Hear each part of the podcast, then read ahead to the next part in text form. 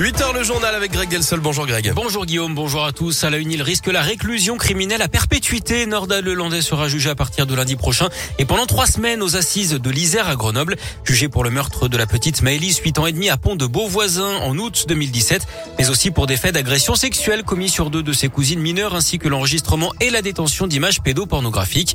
L'ancien militaire a déjà été condamné l'an dernier à 20 ans de prison pour le meurtre du caporal Arthur Noyer. Au cours de ce nouveau procès, la personnalité de Nordal Sera au cœur des débats. Mais pour maître Fabien Rajon, avocat de la mère de Maëlys et de six autres parties civiles membres de sa famille, le souvenir de Maëlys ne doit pas être effacé. C'est bel et bien Nordal Lelandais qui va être au centre des débats. C'est bel et bien lui qui va être jugé. Les règles sont ainsi faites. Pour autant, parce que je pense qu'il y a eu une, très grande mobilisation, un, très grand soutien de la part des, des Français à l'égard de cette famille qui a été euh, tragiquement euh, endeuillée, nous pensons qu'il est important que euh, Maëlys, son souvenir, sa mémoire vive.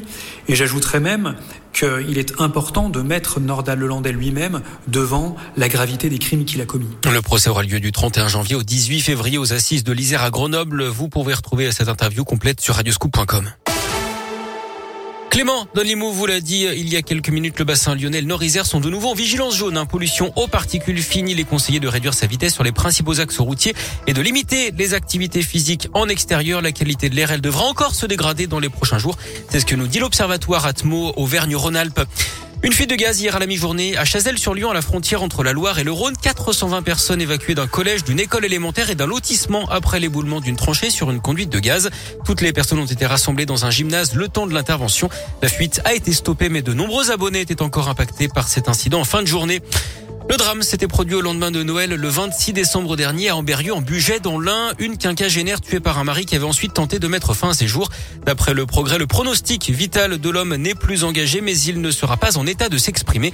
Il avait également tiré à la carabine à plomb sur son fils venu porter secours à sa mère.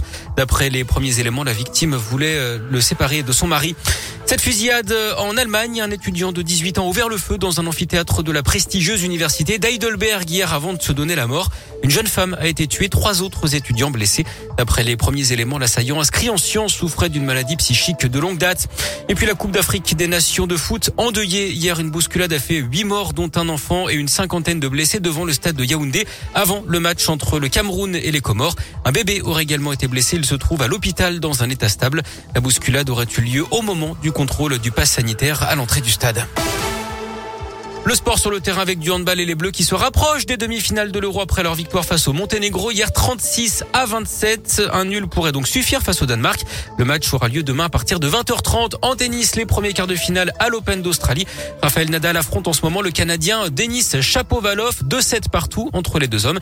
Et puis on suivra tout à l'heure à partir de 11h Gaël Monfils face à l'Italien Matteo Berrettini. Et puis en basket ce soir également au programme Lasvel qui accueille le Bayern Munich. C'est à 21h en Euroleague et c'est à l'Astrobal.